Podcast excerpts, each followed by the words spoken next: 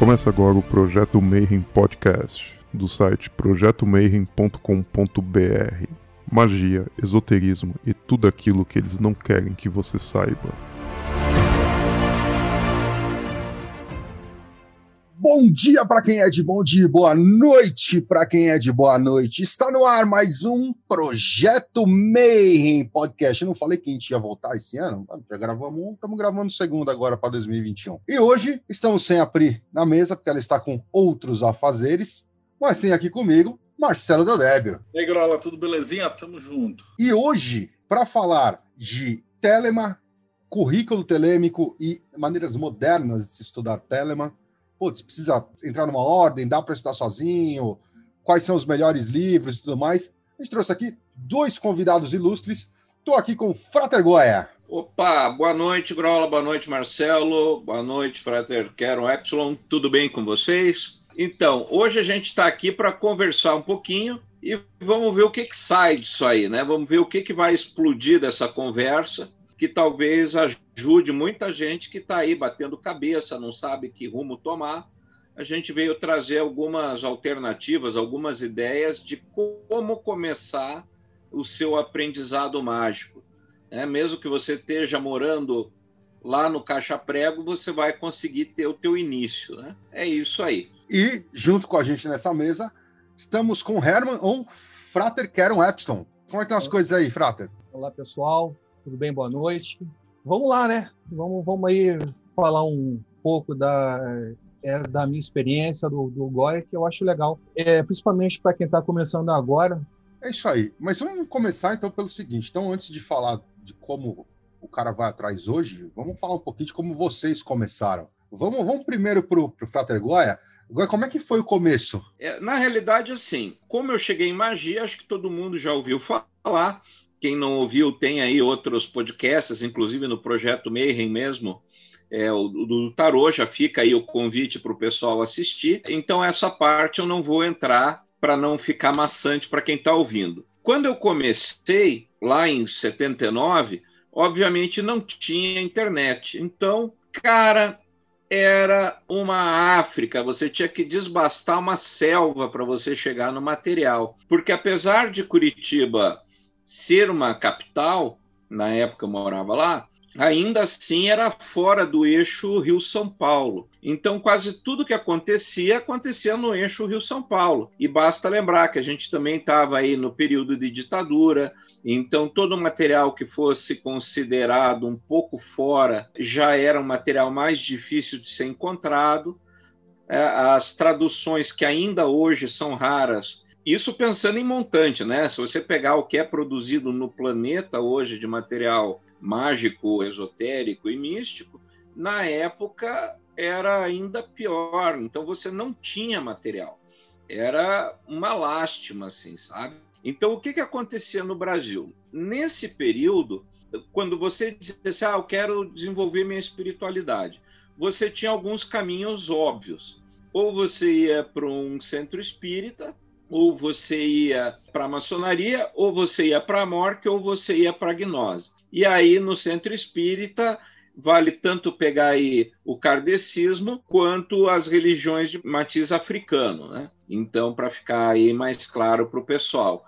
Então, era o que tinha. Né? Então, se você não conseguia ser convidado para a maçonaria, você ia ou para a morte ou para a gnose. Na época, ainda se chamava a gnose do quarto caminho, era um pouco diferente dessa fundação do Samuel a um Veor. Aí você também tinha o, um pouco mais de dificuldade de achar, pelo menos lá em Curitiba, é o Colégio dos Magos, o Círculo Esotérico da Comunhão do Pensamento. Inclusive, eu tenho aqui em minhas mãos, fica aqui de curiosidade para o pessoal, é o Manual de Instruções do Círculo Esotérico da Comunhão do Pensamento, né, que era utilizado naquela época esse material basicamente é um compilado de Lifas Levi, Papos, Blavatsky e congêneres. Né? Então, era um livrinho que o pessoal utilizava. Então, esse material era o que rolava, era o que tinha lá na época para você estudar. Então, quando você começava a conhecer outras coisas, por exemplo, Golden Dawn ninguém tinha ouvido nunca falar, Crowley mesmo, você só conhecia das músicas do Raul Seixas, e era super difícil. Então, quando você ia procurar livros, você dependia única e exclusivamente é, das livrarias, e ainda assim, algumas que importavam é, coisas através de catálogos, então, que nem o pessoal tem aí o catálogo da Avon, da Natura, na época você tinha os catálogos que vinham dos editores, aí você tinha algumas livrarias que importavam, e você dizia, ah, tem alguma coisa aí do Crowley? Aí o pessoal ia lá, caçava, e você buscava. E lá em Curitiba, por exemplo, vinha muito da Espanha, Argentina. Então eu tenho, por exemplo, um livro da lei aqui que era a edição que eu consegui da editora Humanitas, que é argentina. Isso aqui na época custava uma naba, então era super difícil, né? Esse aqui, apesar dos pesares, ele já tem a, ele acompanha o manuscrito, a versão manuscrita como é, é, é solicitado. Depois eu tenho aqui, inclusive essa livraria que hoje não existe mais, que é a livraria é a Guerreiro que importou, e a editora Luiz Cárcamo da da Espanha também não existe mais, mas as traduções deles eram muito boas. E na época, nossa, eu quase tive que vender a alma para comprar esse livro, porque custava super caro. Se você vê, é papel jornal, então é, é uma edição muito safada, né? bem brochura, não é como a, a gente tem visto aí, inclusive vocês fizeram aquele projeto é, de literatura telêmica. Nossa, isso era impossível na época. Né? Então você dependia muito da boa vontade do livreiro. Esse livro aqui levou quase dois anos para chegar no Brasil. É, eu encomendei, já tinha até esquecido. Um belo dia o cara liga e diz assim: Ó, oh, chegou aqui o livro. Então você tinha que caçar. Era um caminho assim super difícil. A maior parte dos livros aqui foram dessa época. Inclusive, depois, nos anos 90, quando começou a surgir ali a internet, a gente tinha as BBS e, e, as conversas, que aí eu fui conhecer o Carlos Raposo nesse período, é numa lista chamada Equinox, que era uma lista só de e-mails, com muita gente focada em astrologia, etc.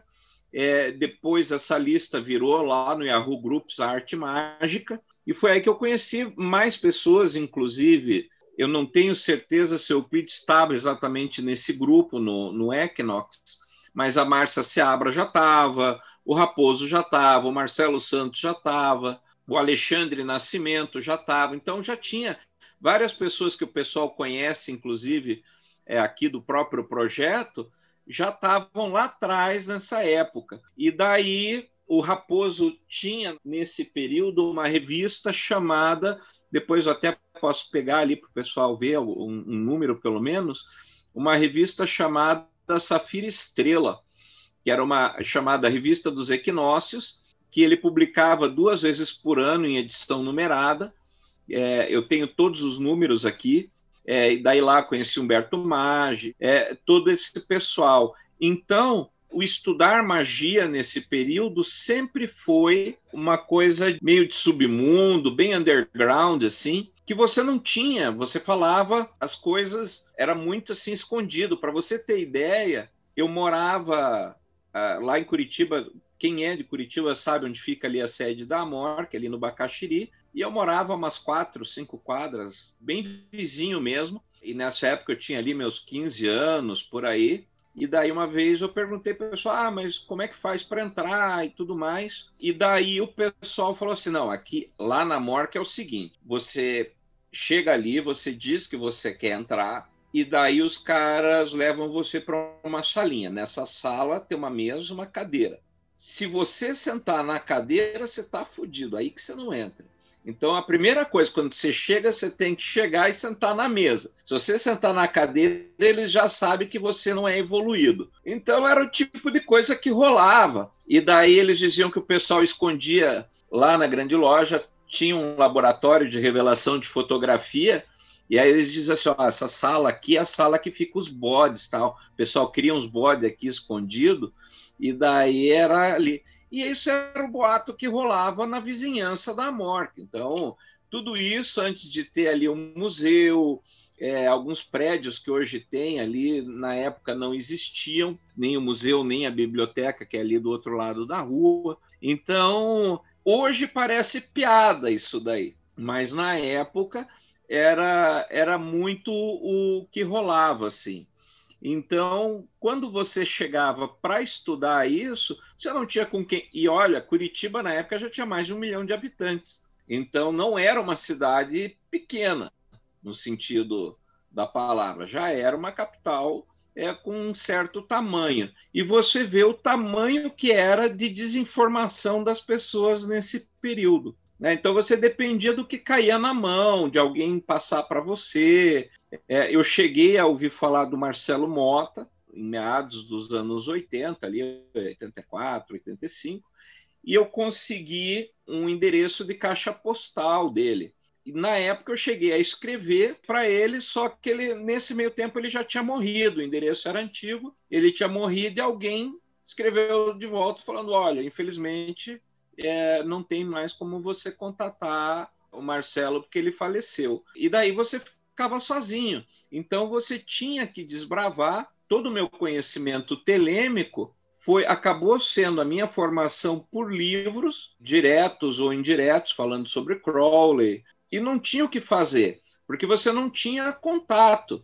Então, quando a gente pensa assim numa era sem internet, era muito, muito, muito difícil você ter qualquer material é, à sua disposição. Lá em Curitiba, eu desconheço na época que tenha tido outro é, estudante de Telema.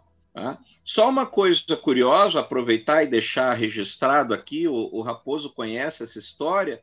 Lá em Curitiba, para quem conhece, você tem aquelas vias que tem a, a, chamada canaleta do Expresso, e ali no alto da 15, perto do, da Casa dos Leão, daquele pessoal do Mate Leão, é, onde hoje é o prédio, é o Delta da prefeitura, que eles chamam, é, ali tinha uma, uma casa na época, é, e eu me lembro, eu passava de ônibus ali todos os dias, e no topo da casa tinha o selo da Astron Argento, e estava escrito assim, é, Astron Argento 1911. Tá? Só que aí, quando o Delta foi construído, a casa foi demolida, e até o Raposo me perguntou se eu tinha é, foto disso, não tinha, porque é, não tinha celular na época para fazer essas fotos, mas eu acredito que se alguém é, for até o, ali na Secretaria de Cultura, é, tem aquelas fotos de época e é capaz que encontre a foto com a fachada dessa casa aí. Ela fica exatamente onde é o prédio do Delta, em frente ao solar ali do, do Barão do Rio Branco, também, que fica do outro lado da rua da família é, é, Leão. É, fica pertinho ali do Colégio Estadual do Paraná. Então ali já, já havia, não sei se, se tem a ver realmente com a Astro Argento, mas eu lembro que tinha o selo e o nome. E, e alguém, acho que foi o próprio Raposo, que comentou que há boatos de ter um pessoal pré-mota é, pelo Brasil aí. O probacionista do Frater Ahá foi o cara para quem o Crowley escreveu o Libersame, que ele tinha um de, de, de discípulo no Rio, nessa época. Herbert H. Hillman, acho que era assim o nome dele. Agora, se ele foi para Curitiba, eu não sei, mas que tinha, tinha é da Austrália, se eu não me engano. Esse é, é o jeito de estudar, assim, tipo, caçando. Mas no teu caso, você morava no Rio e estava no meio do, dos grupos telêmicos, né? Ali era onde fervilhava a coisa. Como é que foi a tua entrada para estudar Telemann, Frater? Basicamente, a minha história é meio oposta do Goya, né? Porque eu entrei já com 26 anos, já você já tem uma idade assim, sem nunca ter procurado nada sobre magia, nunca ter me interessado especificamente pelo assunto. Passaram alguns livros, poucos livros, mas assim, a minha onda era mais gibi, quadrinhos, é, livros de ficção. Nada de magia especificamente, assim, de, correr atrás ou de ter algum tipo de chamado, vamos é, dizer assim eu estudava no, é, no Rio, aí eu, é, conversando com um amigo meu de sala, ele, a gente caiu no assunto de magia e tal. Telemann Crowley, ele falou que conhecia, é, que estava numa ordem Mágica, era da linha do Crowley e tal, e essa ordem era a loja é, Nova Isis, né? Então, assim, entre a gente conversar, ele me falar e, e eu entrar na ordem, foi basicamente uma semana. Então, assim, foi rápido. Gostei do assunto, achei legal, aí eu entrei. E o, o currículo lá dentro já era uma coisa mais fácil, bem mais fácil que do, que do tempo do Goya, porque a gente já tinha os textos do Euclides já e do Mota. Tudo corta, tudo é, é xerox apesar de já ter em internet, foi por volta de é, é 98, por aí. Já tinha, tinha alguns poucos sites, só que não, não tinha muita coisa ali. Então, assim, a gente tinha muita cópia dos livros do Mota e do Euclides. Tá? Então, assim, eu já peguei um caminho já andando. Já, já, já ficou muito mais fácil do que se fosse do que no, no caso do Goya. E era legal, por exemplo, a gente ter apesar de ter esses livros, não eram muitos. Então, a, minha cópia do Yoga e Magia do Mota, cara, eu fiquei lendo aquilo durante muito tempo. Muito tempo. Então, é, era um, uma época em que a gente poderia ficar em um livro, a gente não se despertava com vários que tem hoje. Hoje a gente é, tem tudo, mas também não tem nada, porque a gente pula de um livro para outro, de um livro para outro, quando vê a gente não aprende porra nenhuma. E o meu livro de yoga e magia, né, que é o que, que é um pouco do Magic.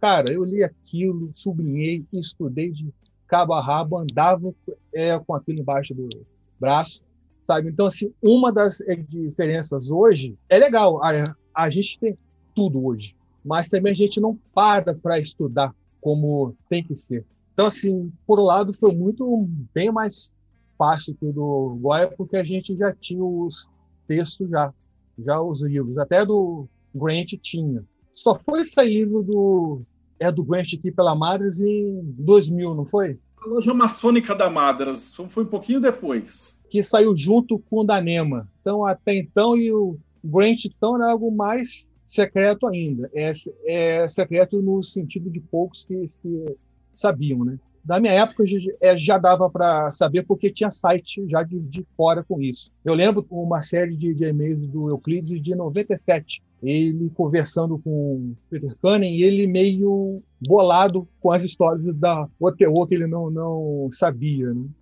Ele meio que ficou chocado. Então, assim, Cunning ele é uma, uma, boa, uma boa base para isso para essa parte histórica nesse começo. Tendo acesso a uma ordem, você tem uma ordem certa para ler os livros, né? Então você entra num grau. Ah, sim. Uh, então, como é que foi essa diferença que você sentiu? Porque, por, por exemplo, o Goya é ele que escolhia o livro, não era é, de acordo com o grau dele era de acordo com como o livreiro conseguia pôr a mão no livro. Então, de repente, se ele for pegar e fazer uma estrutura, ele pode ter lido os livros todos fora de ordem. Uh, o que, que te facilitou? É, aí é o seguinte: a ordem certa. Certa entre aspas, né? Cada ordem tem o seu perfil, o seu padrão, o, o que ela quer. A Nova Isis tinha uma linha, tá? Então eles tinham uma série de, de livros, é que no começo era mais magia prática. Muita coisa do médico também, muita coisa da, é, da Golden Dawn também, lá eles tinham já, é, já alguma coisa.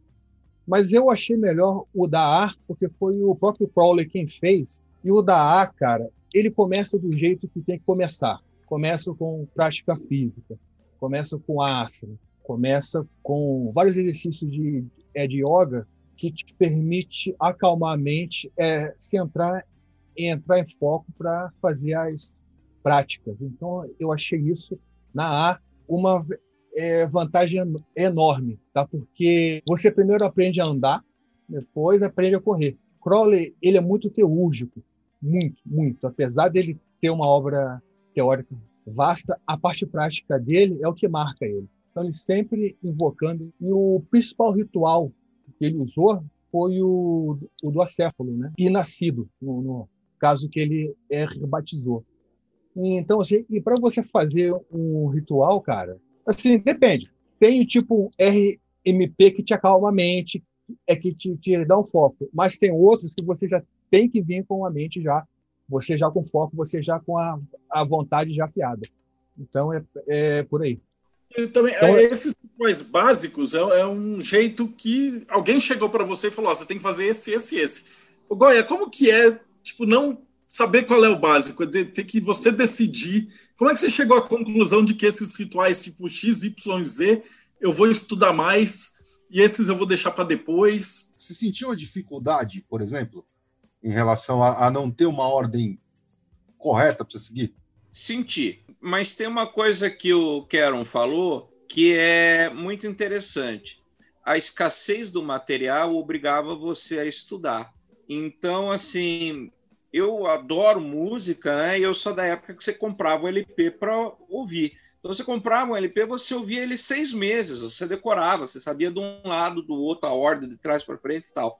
E quando você pegava os livros, principalmente livros que vinham de fora, ou espanhol ou inglês, a primeira versão que eu peguei de alguns livros estava em inglês, eu não sabia, não tinha dinheiro para estudar inglês, então eu fui aprender inglês é, para poder ler os livros de magia. E teve livros que eu levei assim mais de um ano para ler, porque eu ficava catando milho, né? Então eu pegava o dicionário, botava do lado, entendia tudo errado, aquela coisa toda. Só que isso te dá esse senso de imersão que o Caron pontuou muito bem e que você depende. Então você pega aquele livrinho, você fica com o livrinho assim embaixo do braço e lê, e lê, e lê, e anota, e anota, e anota, e anota. A partir do momento em que você começa a fazer esses estudos, essas anotações, esse conteúdo, queira ou não, ele vai para o teu inconsciente. E aí entra numa questão que eu sempre coloco, que na realidade o ritual ele é feito para o espírito, não para a mente. Quase todos os rituais eles acabam sendo esdrúxulos, a maioria ridículo, para ser bem sincero. Se você olhar o próprio ritual do pentagrama, né? Desculpa, mas é meio babaca você fazer o ritual ali. Você olha assim, não tem nada de, de, de maravilhoso, né? É um ritual, é um cara encenando que está desenhando uma estrelinha. Então, só que isso não é feito para agradar a tua razão, isso é feito para entrar no seu espírito. E aí entra num contexto que talvez o Marcelo possa falar horas, dias, meses, anos a fio, que é a força do simbólico. Então, à medida que você vai trabalhando com rituais, né, acho que você mesmo, né, Grola, pode falar bastante sobre isso, você que lida com arte, à medida que você começa a trabalhar no contexto artístico da coisa e, e, simbólico, aquilo é, entra na tua mente, no teu espírito, com o pé na porta. Então, a partir de uma certa altura que você tem uma carga simbólica,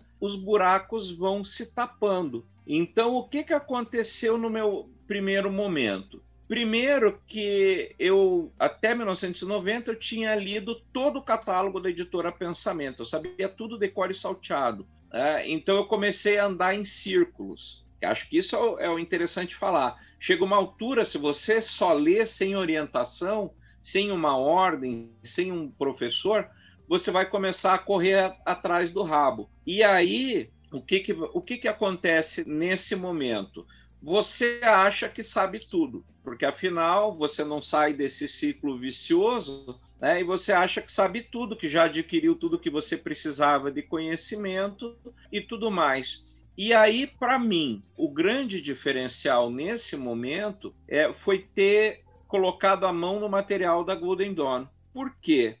Porque eu percebia que, por exemplo, tanto Papos como Levi, a própria Blavatsky, é, o Stanislas de Guaita, esse pessoal, eles desenvolveram um pensamento hermético, um pensamento clássico, mas isso não tocava no coração da coisa. E aí, quando eu consegui pegar o The Golden Dawn do Israel Regard em quatro volumes, que é a primeira edição dele, o Regard separa super metódico.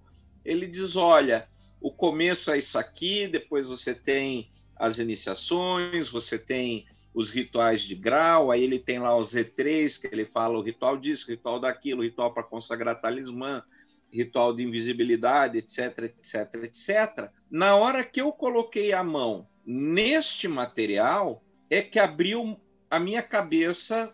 É, hoje, Regard talvez seja carne de vaca, mas na época ele foi o cara que falou comigo. Ele foi o cara que disse assim: vem por aqui porque eu já tinha lido e já tinha estudado quase todo o material através do Crowley, de uma forma ou de outra, só que o Crowley ele tem uma característica, quero, por favor, me corrija, que é o, o Crowley, na verdade, ele não quer explicar, ele subentende que se você está se metendo com magia, você sabe o que você está fazendo. Ou deveria saber. Como diz o Raul Seixas lá na, naquela música Raul Seixas, As Aventuras de Raul Seixas na Cidade de Thor, né? Se você quer entrar num buraco de rato, de rato você tem que transar. Então o Crowley estava meio cagando e andando com o que o cara é, tinha estudado ou não tinha estudado. Falou: você quer se meter com meu material? Está aqui meu material. Agora ele não vinha explicar, ah, vou te ensinar a cabala. Até onde eu saí, não tem nenhum livro dele que fale disso.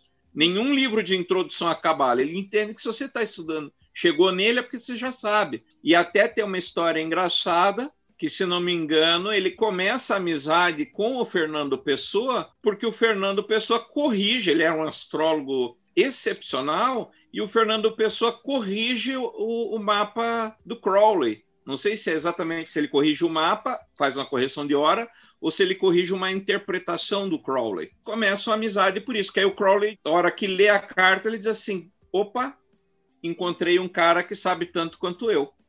Né? E daí ele começa meio que a respeitar o Fernando Pessoa por conta disso. O Crowley ele não queria explicar, então, é, trazendo para a questão de Telema, Telema é um tanto árido porque você não tem material de introdução propriamente dito. Você já cai, como o Keron colocou, em magia prática. O Crowley era um prático, né? É, ele queria que você é, pegasse o touro à unha. É, tem até, eu não sei se é naquele texto dele do peso morto, o Dead Weight, que ele critica o Edward Waite, ou se é naquele Os Perigos do Misticismo, mas acho que é no Perigos do Misticismo, que ele critica o Waite e diz assim, o místico, ele se contenta em, em vislumbrar e imaginar as coisas, né? O mágico, quando ele quer encontrar um gênio da Goécia, ele vai lá no plano espiritual e traz pelo chifre. Né? Ele não fica pensando,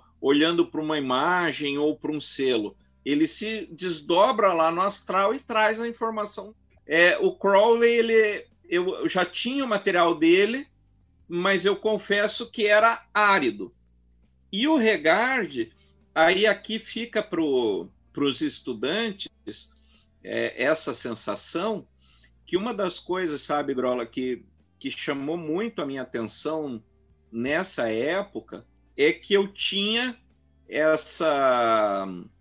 É, eu sempre fui um grande leitor, adoro ler. Então, Regard, quando eu lia o livro do Regard, era como se ele estivesse falando comigo. Parece aqueles papos de Stalker, né? Mas é, ele parecia que estava falando comigo. Quando eu lia o Crowley, parecia que ele estava falando comigo. Quando eu li as coisas do Matters, parecia que ele estava falando comigo. Então, para mim, esses caras não estavam mortos, mas eles estavam vivos ali no papel.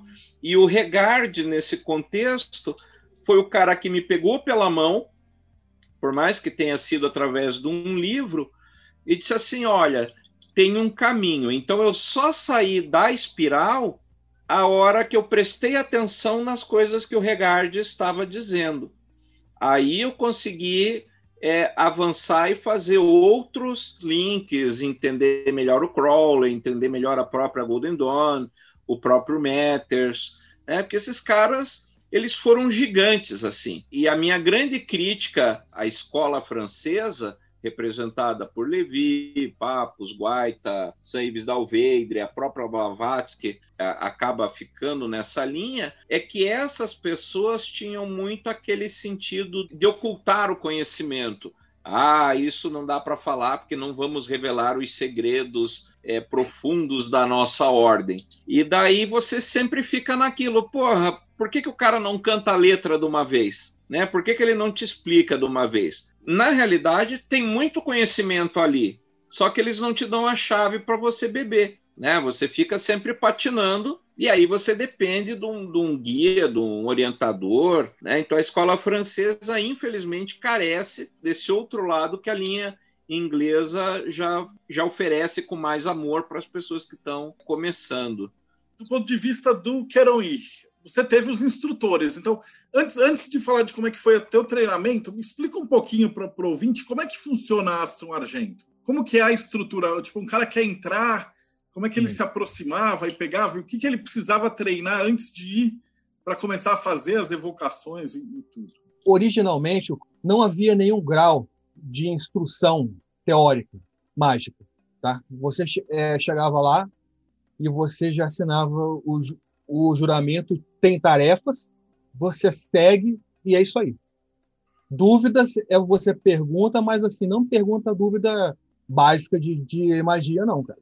Não tinha um, um pré-currículo, vamos dizer assim, ah, para você entrar nessa ordem, você tem que ter lido tal, tal, tal, tal, tal livro. O que aconteceu? Com o tempo, ele foi, foi vendo que foi chegando gente é, sem base. Aí ele começou o grau de estudante, que aí ele indicava livros específicos é, de magia para aquilo que ele queria, que ele viu. Aí o cara tinha que, é, que estudar isso aí.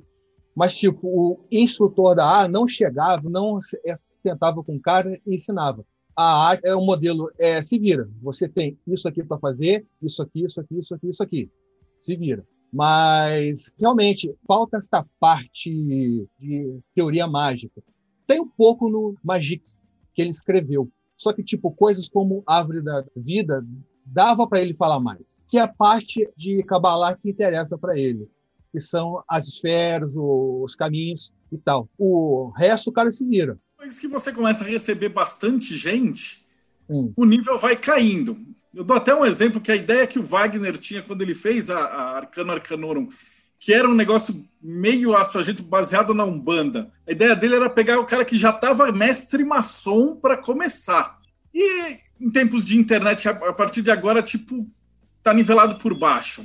Aí, cara, tem que ver com o princípio da ordem. O princípio da A não é ser uma escola de magia é para você aprender. É uma escola realmente iniciática. É de, é de ordalhos e de práticas, tá?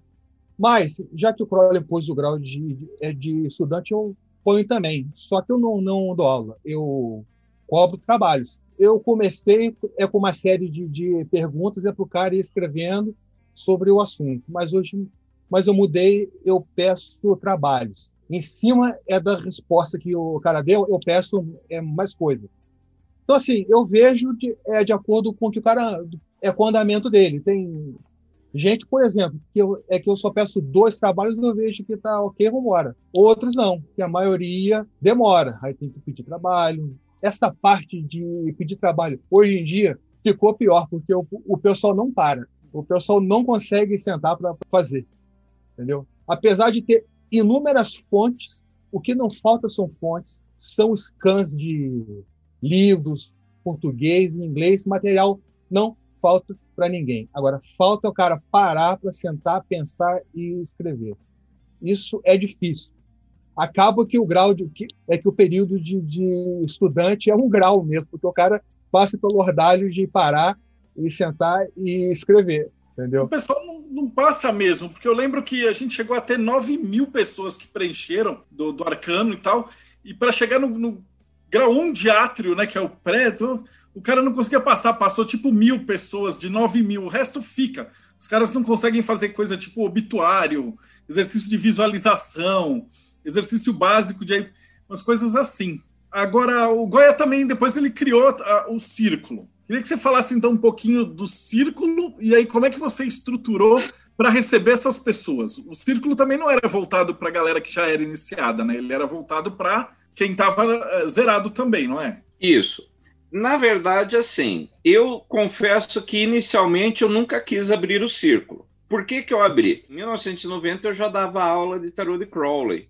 Isso num consultório que eu tinha de astrologia lá em Curitiba e daí dava aula de tarô, runas, é, introdução à magia. É, eu tinha esse material assim separado. E o meu curso de tarô, ele tinha dois anos e meio, que a gente via carta por carta, semanalmente, jogo, estudava tudo com muita calma. Então era quase um, um curso superior voltado ao tarô, né? o tal do proibidão. E aí o que, que aconteceu?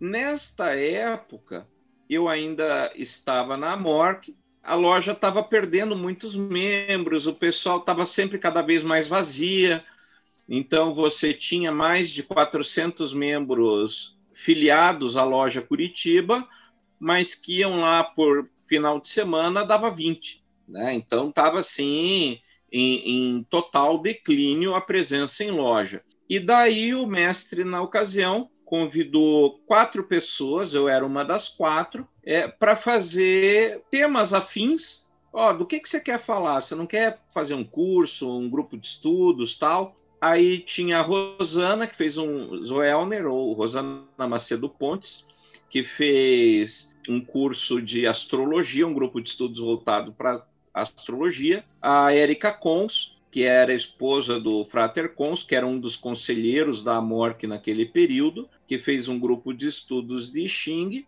Acho que a Érica também, se não me engano, fez um grupo de simbolismo. E eu fiz o curso de tarô de Tote lá dentro. E daí o que aconteceu, e aí tudo isso vai chegar no círculo. Por quê? Na época, eu tinha 42 alunos, cinco eram membros da loja Curitiba e o resto não era nem da Amorc. Eram pessoas que moravam por perto, ouviram falar e resolveram entrar. E quando o curso foi chegando no final, se inverteu. Eu tinha 35, 37 pessoas que haviam se filiado à Amorc por conta do curso e cinco que se abstiveram. Só que nesta época, aí o Crowley já não, nunca foi uma pessoa bem vista em lugar nenhum, né? ele era sempre estoura roda. Aí começou os buchichos, ah, porque é, esse cara vai roubar sua alma, aquela coisa toda. E aí começou um pessoal a fazer fofoquinha dentro da loja Curitiba, do tipo, ah, ele pega pessoas para levar para o consultório de astrologia tal. E não, não tinha nada a ver. Era um curso que foi, inclusive, a pedido do, do mestre da loja. E daí eu conversei com os meus alunos e falei: olha, está acontecendo isso, o que, que, que, nós vamos fazer? Aí meus alunos falaram: ah, então faz o seguinte, já que você fez a fama, deita na cama, vamos embora. Então vamos parar de dar aula aqui, vamos lá para o teu consultório. E daí foi todo mundo de, um, de uma semana para outra para o consultório de astrologia. Só que isso foi bem no finzinho do curso. Aí o que, que aconteceu? O curso acabou. Eu falei, ó, vocês podem ler tarô, agora vocês já têm o que precisa saber. Só que minha casa parecia a casa do Bilbo, porque que nem acontece no, no começo do Hobbit, né? É, a cada 15 minutos estava indo uma pessoa na minha casa. Eu estava lá tranquilo, dali a pouco alguém batia na porta. Ô, Góis, sabe o que, que é? É, que terminou o curso, mas eu sinto que tem mais material aí. Você não quer ensinar? Fala, não, não vou ensinar, o curso acabou. Aí dava um dia, no outro dia havia mais um. Olha, eu sei que tem mais coisas, você não quer. Aí eu me enchi o saco, né? Até que nem o, o Bilbo faz também, né? Então faz o seguinte: entra todo mundo de uma vez. Aí eu reuni o pessoal e falei: ó, o negócio é o seguinte: o que eu tinha para ensinar relativo ao tarô, a cabala hermética, tudo mais, já foi ensinado para vocês. Se vocês quiserem aprender algo a mais, daí nós vamos entrar na magia propriamente dita. Só que eu não vou ensinar magia para um, uma patotinha, não, não é isso que eu quero. Se for para fazer, nós vamos ter que abrir uma escola e fazer isso funcionar. Aí o pessoal falou: então vamos abrir. Né? Eu, eu torcendo para ninguém aceitar, e o pessoal, não, vamos abrir, então vamos sentar e vamos fazer. Aí fizeram uma, uma, uma reunião a gente fez uma ata de fundação, e nessa época, daí eu montei um currículo, como foi uma coisa que eu não tinha, assim, preparado de antemão, eu falei, o que, que eu vou fazer? Aí eu me baseei naquele documento Uma Estrela à Vista, que tem a descrição né, dos graus da A, e no material da Golden Dawn, que também era dividido em 10 graus, para montar o esqueleto do, de como ia ficar os graus do círculo. Neste período, a gente ainda chamava o grupo, nós nos denominávamos Ordem Hermética da Aurora Dourada, e daí, quando foi ter a fundação, a, a, dita da ata de fundação oficial do grupo, um dos membros, o Luiz Fernando Borges, o Frater Gladius Feres, falou assim: Olha, você sabe a fama da Golden Dawn, você sabe a fama do Crowley, você sabe a fama de OTO. E pela cabala a gente sabe que os nomes têm poder. Então, todos os grupos que foram se autodenominando, inclusive eu acho que muito do, do, problema que o Mota teve no seu desenrolar, na sua carreira mágica, se deve à própria tentativa de manter o nome OTO, mas isso é um papo talvez para um outro podcast. E daí, pô, tá certo, faz sentido, né? Não, não tem sentido a gente reviver o cadáver, vamos fazer outra coisa. Que nome vocês sugerem? Daí, conversa vai, conversa vem, virou Círculo Iniciático de Hermes, né? Por que círculo? porque ninguém é melhor que ninguém e todos os pontos estão em igual distância do meio. Por que iniciático? Porque o método de trabalho nosso é através da iniciação. E por que Hermes? Né? E não Tote, por exemplo. Por que Hermes? Porque Hermes é unânime, é uma unanimidade que todo mundo aceita. Até a Igreja Católica tem o estudo de hermenêutica, que é o estudo da, aprofundado da Bíblia. Então, quando você fala Hermes, todo mundo diz: ai, que legal, Hermes, né? Então a gente sabia que isso ia abrir portas e ter menos pessoas querendo crucificar a gente. E acabou que virou o círculo iniciático de Hermes, a gente começou a partir disso. Foi que ano, Goiás? O grupo começou em 1993 como Golden Dawn e daí gente, essa reunião de fundação oficial é de março de 1997. Né, que daí a gente pôs no papel e uniformizou a, a coisa como um todo. E daí a gente começou o grupo. Depois, com o tempo, e, e, o próprio avanço do grupo, que aí tem.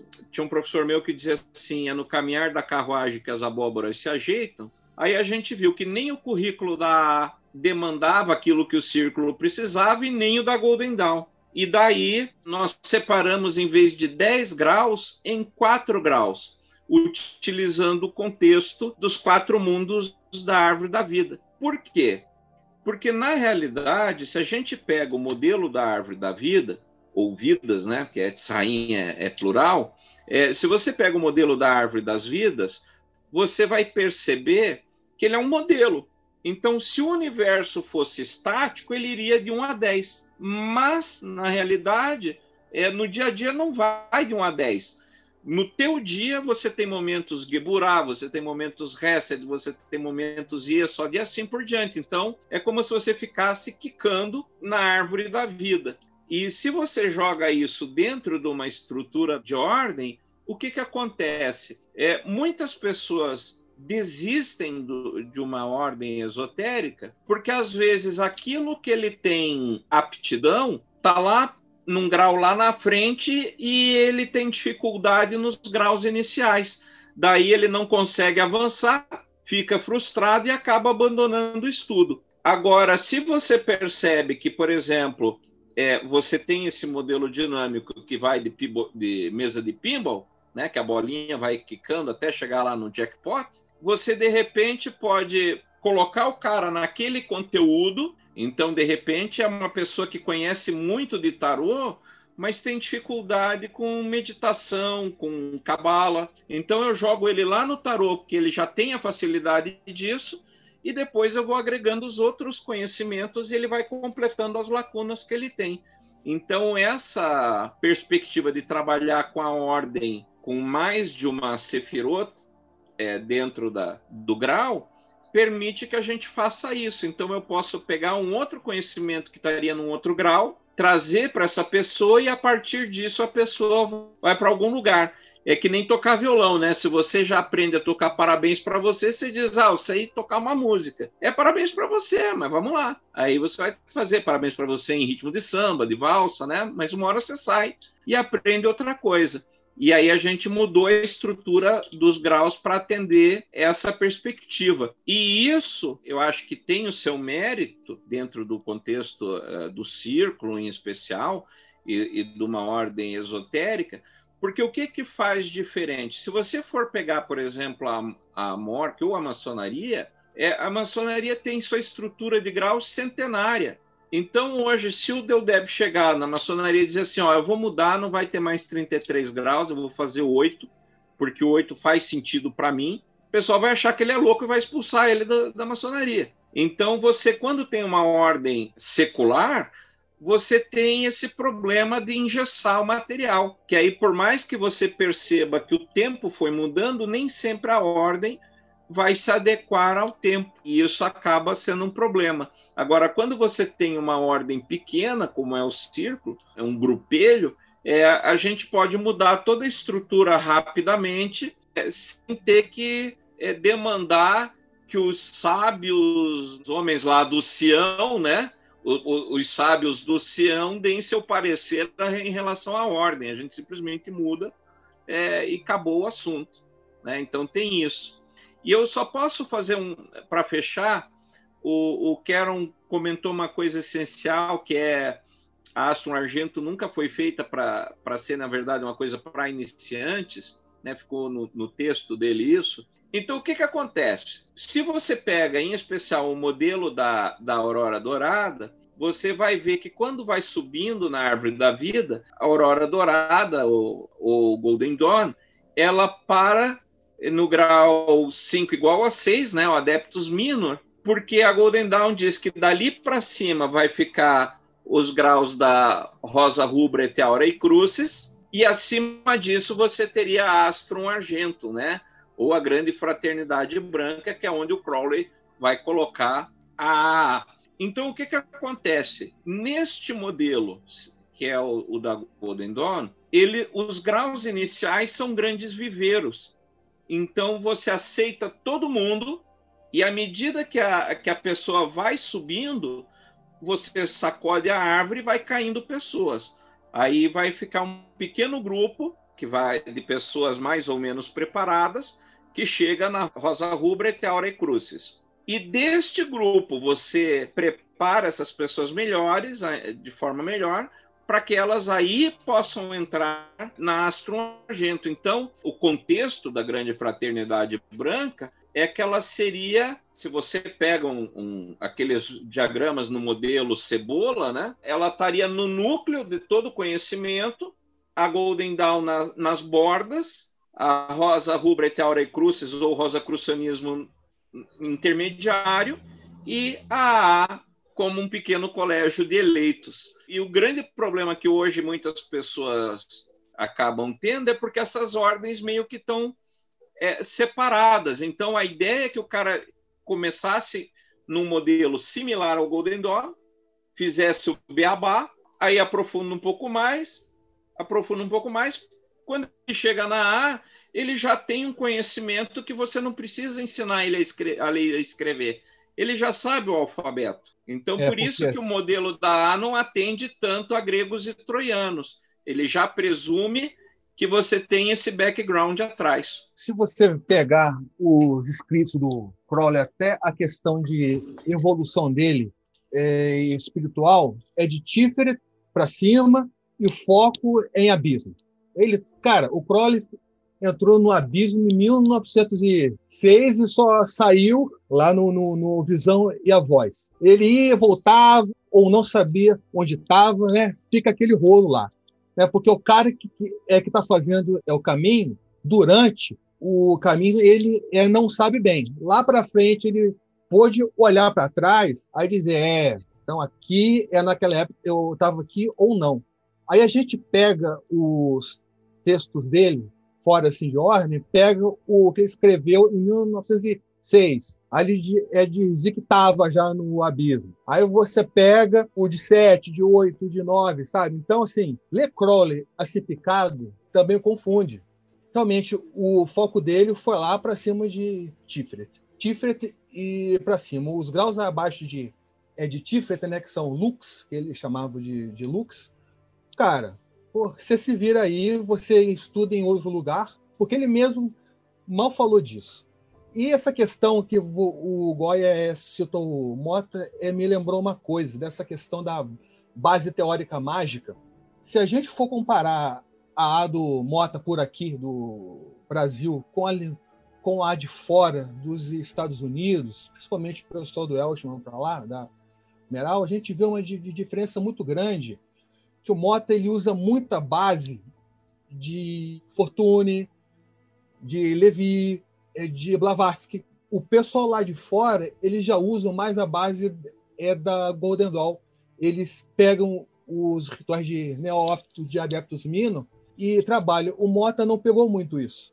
Porque a base do Mota era o que tinha aqui nos anos 50, 60. Se você pegar os comentários dele, que ele faz um técnico, é muito de Blavatsky, muito, muito. E, assim, é por isso que o Crowley ele não entrou muito né, nessa parte, Tom Mota teve que se, se, se, virar com o padrão que ele conhecia, com o padrão que ele tinha.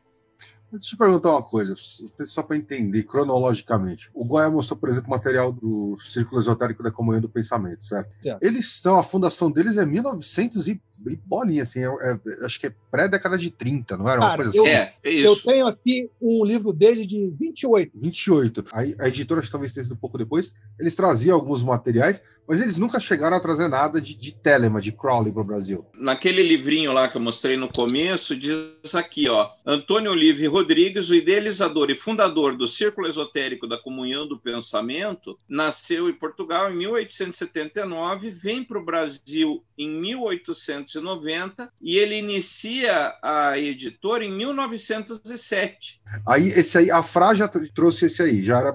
Isso, isso que ano? A Fra, ela lançou alguns textos de, do, é do Magic é nos anos 30. Crowley ainda era vivo. Então ela trouxe alguns textos, tá? Tá, E, e ainda assim, até na década de 70, 60, 70, mesmo assim, já tinha o Mota, né? Já tinha algumas coisas do Mota, mas mesmo assim ainda era difícil de ser encontrado. É, o Mota começou com chamando os Filhos do Sol em 62 e aos poucos ele foi indo. Mas assim, lançar coisas aqui, eu, eu acho que os livros dele foram chamando os Filhos do Sol, o Yoga e Magia são anos é, 70, cara. Porque é o seguinte, o Mota era, não, não, não era um cara rico, cara. Então ele tinha que pagar Uhum. do bolso dele, se virar é, para imprimir isso aí, cara. Que o Mota fundou a OTO no Brasil. Tem isso ou não? Cara, ele trouxe a estrutura é, da ordem numa ordem é numa OTO dele, né? Porque ele Ah. não tinha os direitos, ele achava que tinha os direitos é, espirituais. Ela Ele funcionava como uma ordem física, já, já- tinha ali uma loja e, e- e tinha adeptos e tal, Tinha, e, tinha, que sustentavam a casa. Ele começou com Euclides, até que os dois é, brigaram por isso em 74 por aí. Aí depois ele foi para São Paulo, Ribeirão Preto. A grande explosão do conhecimento telêmico, então, vem depois disso ainda, vem pós ali anos 80, como o Goya falou, começo de chegada de pequenos materiais aqui, focando aqui de cap- Eu diria- importações, né? eu diria que explosão, vamos dizer, Aham. depois de metade é dos anos 90, quando a OTO do, é do Califado veio para o Brasil, aí deu um up, aí com internet, 99, Isso. 2000, deu um outro up. O Goya falou, a fundação em 97, por exemplo, do Círculo. 97 a gente tem, puta, era pré-PDF ainda, a gente tinha, sei lá, Acrobat Não, nem 3 na tinha época. É, você não, PDF você tinha. tinha é, web a HTML. lenha. É, é. Web a lenha, quando muito você TXT. achava uns, te é, uns É. textos jogados HTML, um TXT para você baixar, você não tinha estrutura de livro. Ah, bom, baixei aqui, tá bonitão, tá diagramado, mandei Não. imprimir, tchau. Não, não rolava isso. O site da no, no, no Havaí existia muita coisa, começou a ter. Uhum. Depois, logo depois, eu entrei com o site da A, também fui pondo tudo lá, e aí foi indo. Porque a própria indo. editora Pensamento, o material que eles traziam aí, sei lá, e não é muito distante, não. Acho que, sei lá, pré-2005, 2006, assim, é muita coisa. Os caras tá perdido em fotolito lá. Os caras não tem nem, nem arquivo digital disso. Entendeu? Tanto que tem livro, tem livro que não é, não é editado desde os anos 90, porque muito provavelmente os caras não têm nem, nem fazer. ori- é, você tem que refazer o livro inteiro para poder editar, né? Então, essas É, é coisas. provável que eles nem saibam o tamanho do acervo que a editora Pensamento tinha na época Exato, e tem hoje. E provavelmente não tem nem contrato de direitos mais. Algumas coisas que Uhum. não podem nem editar. Bem provável, sabe? Muito disso, Grau, era feito de boca. Então o cara conversava, ah, vou traduzir isso aqui. E, e traduzia e que é direito autoral, ninguém nem tchum. A Emos mesmo, que é uma editora que foi enorme aí nos anos 70 até a metade dos anos 90, era famosa por nunca ter pago direito autoral. A editora 3 a mesma coisa, né? Então eles Essa é publicavam o livro, daí a gente vê o que vai dar. É, E a própria você- dificuldade, sem internet, como é que um cara lá da, da, da França ia saber que alguém traduziu o livro dele para o português e está vendendo? Porque hoje a gente já tem dificuldades técnicas, principalmente o material de Telema e, e algumas coisas da Golden Dawn que tem mu- muitos diagramas e tal, eles já têm uma certa dificuldade. Eu sei bem disso porque saiu essa edição do Liberaba que tá pipocando aí, que, que, que saiu agora, quem diagramou fui eu. E foi um caralho Aham. mexer naquilo, porque eu tava lidando com, com cara, tipo, milhões de fontes diferentes, desde de, de hebraico, de, de sânscrito, eu, caralho, a quatro, entendeu? E ilustrações que, puta, sa- sabe Deus quando foram feitas e estavam com os scans que teve que ser arrumado e tal. E, porra, isso até os anos 90 é o começo dos anos 2000, cara, isso não era fácil para ser produzido, entendeu? Eu até entendo que, que tem aí algumas coisas. Tem uma coisa que a gente fala, pô, pensamento devia lançar esse. O Wang, por exemplo, a gente sempre fala, né? Porra, pensamento tem os direitos, não lança de novo o livro. A última edição é de sei lá quando e tal. Mas aquilo ali, meu, tem que ser todo refeito para ser, ser relançado. Não é uma coisa simples também. É, é complicado. Fora que a edição, Aqui, essa edição que você está falando, é, ficou bem mambembe, né? Ficou bem aproveitando cada pedacinho da página, diagramação bem safada. Aqui, não tem exemplo. diagramação. Basicamente, o cara pegava, jogava o texto e arrumava assim. Tem é. livro que você pega que as colunas são todas diferentes para o cara fazer caber a, na página. Sim, sim. Meio que parece datilografada a coisa ainda, né? Agora, deixa eu aproveitar, então. O, o Goya já falou um pouco disso, de, da passagem dele para se tornar um, um, um professor, um instrutor, né? Como é que foi para você, Herman, essa transição, sair do aluno para virar um instrutor? Para mim foi meio difícil, porque como eu nunca tive uma aquele início, uma grande base mágica de anos, cara. Quando eu peguei o meu primeiro discípulo foi meio esquisito. Eu tive que estudar muito e o cara já tinha base. Então, assim, o segredo é você puxar para a parte que você conhece. Então, assim, eu não discutia muito o que eu não conhecia eu conversava com ele, tratava com ele o que eu conhecia que era A, entendeu? Os primeiros não foram fáceis, não. Porque você tem uma carga ali. Até porque, cara, cada um tem um perfil. Os meus transes, é, é, não sou iguais ao seus, ou do Marcelo, ou do Goya. Eu não posso é, me medir por mim mesmo. Tá? Então você tem que realmente, na obra do Crowley, que eu acredito que ele escreveu num nível bem alto, quem passa pelo caminho no mínimo, ele sabe se o cara está indo errado. O grande lance é esse. Eu vou é mais saber se você está errando do que quando você estiver no seu certo. Aí, eu podando, eu te, te guiando, tirando o que o que está de errado com você, cara, o cara vai. É meio que igual num terreiro, né? Você vê ali, ó. Você não sabe o que aquele cara incorporado tá, o que que tá na, na cabeça dele, mas aquele cara você sabe que não tá incorporado. Ah, sim. Tem o fator intuitivo de sacada também. Tem um fator é que a gente é, não explica. Tipo assim, você acompanha o cara, olha, aí você sente que o cara tal tá não está pronto. Tem esse fator subjetivo também. Mas é, é interessante quando o cara entra na viagem astral, que aí o cara começa ou mente ou começa a ter uns erros. Aí isso é meio difícil pegar se você não tem prática. É na A tem logo práticas de, de, é de viagem astral, ah, essa é a parte bem legal, cara. Essa parte é bem legal mesmo. Que é com o tempo você vai, vai pegando, aí vou, vou, você vê como é que cada um se porta e os migué que, o, que os caras dão. É o que eu sempre digo: você tem um transe, uma consecução, mas ela não ocorre do nada. Tem o antes, tem o durante e o depois tudo aquilo que te leva para ter aquele transe e depois ter como você vai reagir aquilo. É importantíssimo também. Aí que entra a mão, bem a mão do instrutor, para não deixar o cara derrapar. Porque se ele tem tipo um transe, vamos chamar um transe de luz, que mostra suas virtudes, é, é a sua sombra é dourada, como dizem o, o, o pessoal da, é da psicanálise, influego. Aí o cara sai do, do caminho. Então, assim, então, às vezes a gente tem que pegar o cara, segurar, dar um esporro e guiar. E tem o outro transe, que é o transe de porrada no ego, que é, por exemplo, às vezes um cara tem um transe tipo carta da, da lua. Ele entra no, é numa merda, ele se ferra, o ego dele vai lá para baixo, ele só vê as merdas, mas dali, cara, extrai ouro ali dentro. E ali também você tem que dar o up no, é, no cara. Então tem esses dois aí. Quanto tempo que demora mais ou menos para o cara ser um aluno até ele galgar, galgar e alguém, um instrutor vai virar e falar: olha, agora você está ok, é, o estudante vai ter que pedir para ah, agora eu quero ser instrutor e dar uns alunos. Como é que funciona essa transição? Eu dou um período de um ano. Tem quem faça menos? Tem, porque às vezes o cara é bom, mas se o cara for ruim, vai um ano. Aí, cara, o, o pessoal rola, vai dois, três, mas aí é é por culpa dele. Por mim, eu deixo um ano. Aí eu digo para ele: você está pronto para assinar os, os juramentos. Você quer? Beleza, você quer, então, então começa, aí ele entra é, realmente num trabalho da é Cada grau varia, mas tem o, o tempo mínimo de nove meses a um ano. Tem um mínimo. Aí o máximo fica por conta de cada um.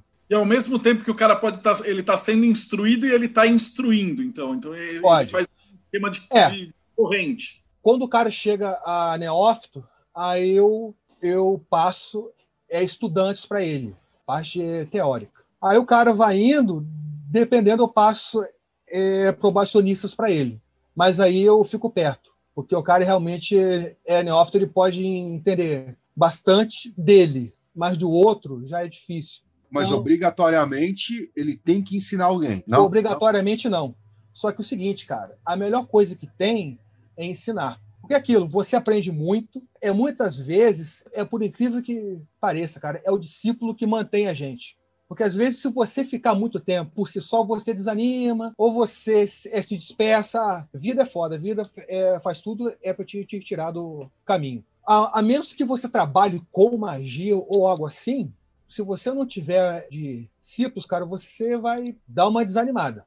Eu digo por mim, até antes de Tiferet, foram eles que, que empurravam, porque aí te obriga a estudar também, te dá aquele senso de, de propósito, que às vezes a gente é com a gente mesmo não tem, sabe? Então, cara, é discípulo, é assim, eles são muito úteis também.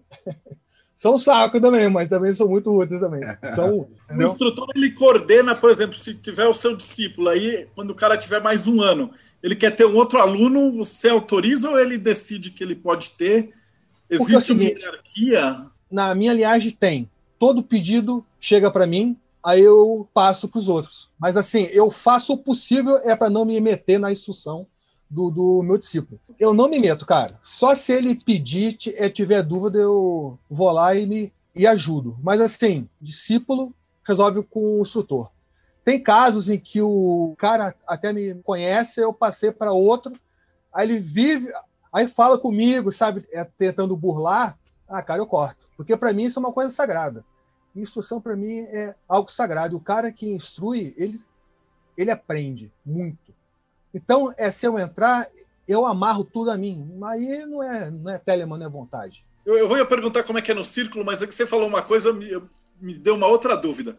É, o aluno ele escolhe o, próximo discípulo ou não? Eu peço para entrar na Astro Argento, é. e aí vai subir até você, e aí você vai me distribuir para um, um instrutor qualquer um. Que, que tiver, que tiver livre na hora. Pode Nossa. ser eu, pode ser os outros. Então, assim, se alguém chegar é o discípulo meu pedir entrada, manda carta para mim, manda e-mail para mim. Aí eu passo para ele. Porque o que, o que acontece? Se acontecer alguma coisa com o instrutor, eu assumo ele. Às vezes o cara sai, morre, para.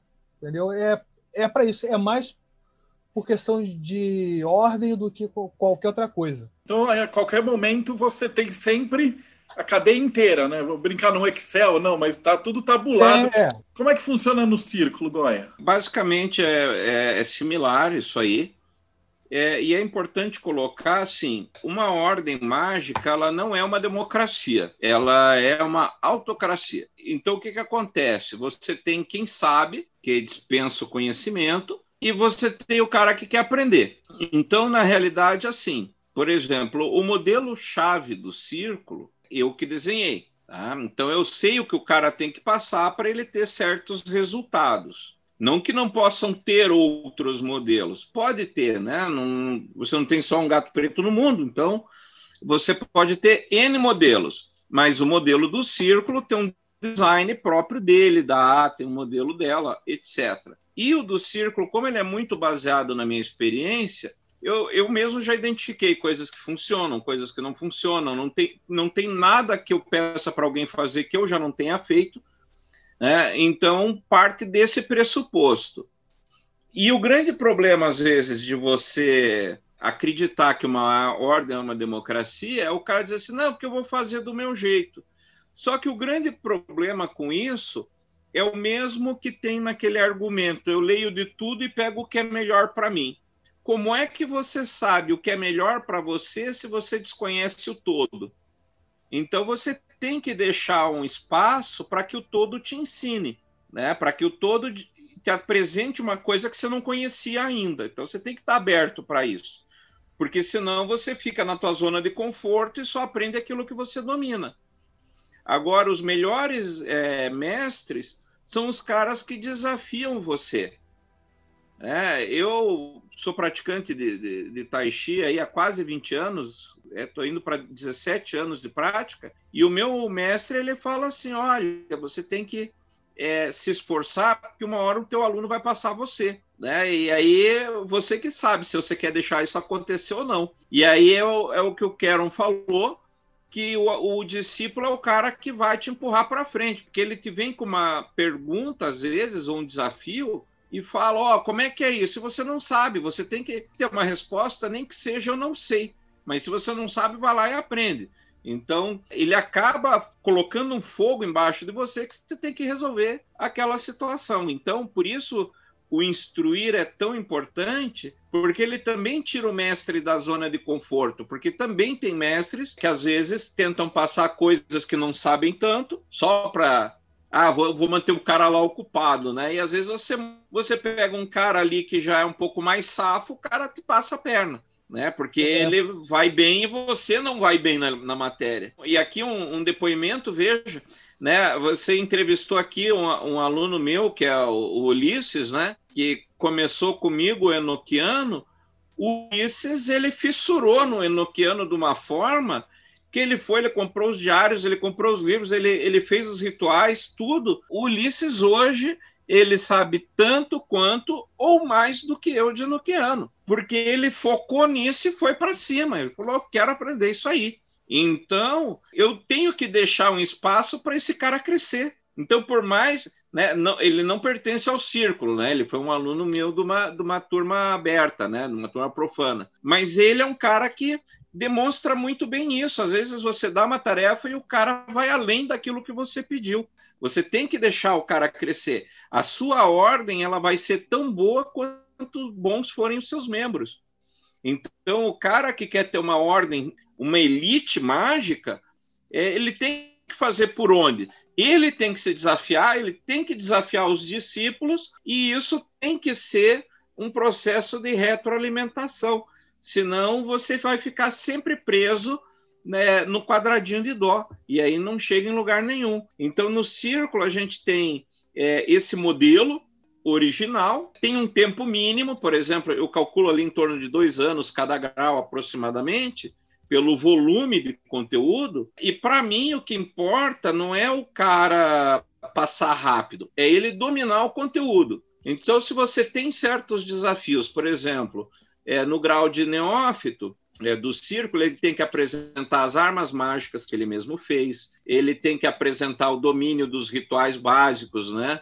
Então, você tem que saber menor e maior do pentagrama, hexagrama, é, pilar do meio, todo aquele ritual básico, aquela ritualística da Golden Dawn. Conseguir consagrar um talismã, fazer abertura é, de torres, é, conhecer pelo menos é, a, uma, fundamentos bons de cabala, fundamentos bons de astrologia. Você não precisa ser um bambambam bam, bam de astrologia, mas se eu falar de um determinado aspecto, você tem que saber o que está tá rolando ali. Se eu falar de lua fora de curso, você tem que saber o que, que é.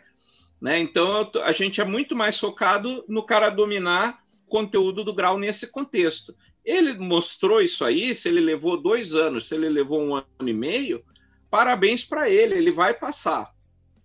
Né? Só que aí o que acontece, é o, é, o que o próprio Keron levantou, é que às vezes a turma quer dar migué. Né? E aí você percebe que o cara quer dar migué. Inclusive, porque no círculo a gente trabalha muito com o diário, porque o diário não tem, cara. Quando você pega o diário do maluco, você sabe se o cara tá te enrolando ou não. É batata, ele pode falar o que ele quiser, ele pode descrever a experiência. Ah, eu numa viagem astral eu fui para o começo do universo. Seja, tem cara que pode ter conseguido, mas você já sabe que vem o Miguel ali. Fazer o Miguel de escrever, tipo, vários dias numa tarde, que já aconteceu. Ah, do... Nossa, é claro! Meu, você sabe, você sabe. Você não precisa ser é, um grande magista para isso. Se você for um professor do primário até o doutorado, você sabe que o aluno está te enrolando. Você pega o caderno do cara, você sabe que tem Miguel ali. não é nem processo mágico, é, é processo racional intelectivo. A vida te ensina isso. É assim mesmo. Nada barra, não tem como você sentar é na frente do cara e deixar ele falar. Fala, amigo. Aí o cara, aí você vê, o cara vai se enrolar, é não vai vai sair. A pior coisa é deixar o cara falar, olho no olho. Isso é muito engraçado. A melhor, né? Não a pior, né? É, é, a pior para é, ele. E nisso é, é, muito legal essa analogia, por exemplo, de ordens esotéricas com arte marcial, porque você pega um cara no Kung Fu, no Jiu-Jitsu, é, no Judô, qualquer coisa, o cara diz assim: ah, porque eu sei fazer um, um Kamehameha. Ok, faz, faz aí. Faz aí. Faz aí. É, porque esse cara eu dava um cacete nele. Ok, vamos lá, vamos pro tatame. Faz aí. Entendeu? Não tem como, cara. O meu é, professor, de novo, citando o Tai Chi, ele é exatamente assim. Ele passa você quando ele vê que você chegou lá. Aí você diz, não, porque eu acho que você tinha que me ensinar tal troço. É, mas você, eu tô vendo aqui que você tem que saber o sabre, não sei o que e tal. Faz aí para eu ver. E é do tá nada, assim. Ele, ele não pega você, ah, ódia tal, eu vou examinar você. Hoje ele tá falando com você, ó, faz aí a forma longa. Pronto, já se fudeu.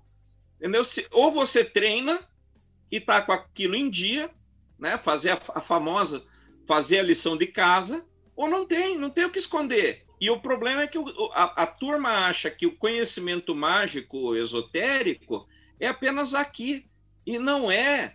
Como o, o Keron falou, uma das coisas mais sábias da Astron Argento é o começar com a prática física. Porque ali o cara já brocha de cara. Se ele for ficar só no textinho do crawl, ele pode falar o que ele quer. Só que na hora que ele vai fazer o asana, na hora que ele vai fazer a respiração, ele vai entregar o ouro. Você sabe disso. Sim, eu não sei se você passa por isso. Nos iniciantes, eles têm uma série de tarefas, não tem para cumprir. Ao mesmo tempo, a gente tem que deixar o cara um pouco livre, porque a gente não sabe qual vai ser o caminho dele. Você deixa e, e, esse espaço. Mas, cara, são os efeitos é do dia de hoje. Como tem muita coisa, o cara se dispersa. Ele vai entrando em umas coisas, cara. E assim, é difícil para eu frear. Porque às vezes até uma experiência ruim é boa para o cara. É, mas eu digo o seguinte, cara, olha só, você pode fazer o que você quiser. Enoquiano, Goécia, vai em Quimbando, cara, tudo bem. Mas olha só, no dia que você me é, pedir grau, eu vou cobrar o que está no seu juramento. Vou cobrar tá o conteúdo da ordem. Isso, o que você faz nesse, nesse meio aí, cara, eu não sei. Mas, né? mas você não acha que, que isso aí é uma loucura aqui, principalmente a galera mais nova tem, de achar que vai saber tudo sobre tudo amanhã? Não, puta, eu vou estudar aqui um pouco disso aqui, um pouco disso aqui, e amanhã eu vou estar tá foda. Amanhã eu vou manjar pra caralho. É, o cara olha pro Goya, ele não sabe que, que tá treinando desde 1970. É, é então. Ah, Ken é, é um nome, no, no Facebook é um nome e uma fotinho. É. Então você não sabe isso, cara. Que é o problema que eu ia chegar na, na terceira parte das perguntas. Que é o jovem místico, que o cara estuda 4, 5 anos, e aí o cara já estudou, tipo, fez rasamente um monte de coisa, o cara faz um site bonitinho, aí o cara fala que é professor. Aí você tá numa loucura que você já tá indo longe, que você fala, o cara estuda 4, 5 anos. Eu descobri hoje aí que tem um maluco que estudou dois, velho. Dois anos o cara estudou e, e o cara tá pagando de professor, velho. Tem uma coisa: o verbo estudar não é estudar. A gente sabe, é que não, não estuda porra nenhuma. Lê e, Lê e palpita. Estudar mesmo, cara, é difícil. Estudar uma coisa é difícil. É muito difícil, cara.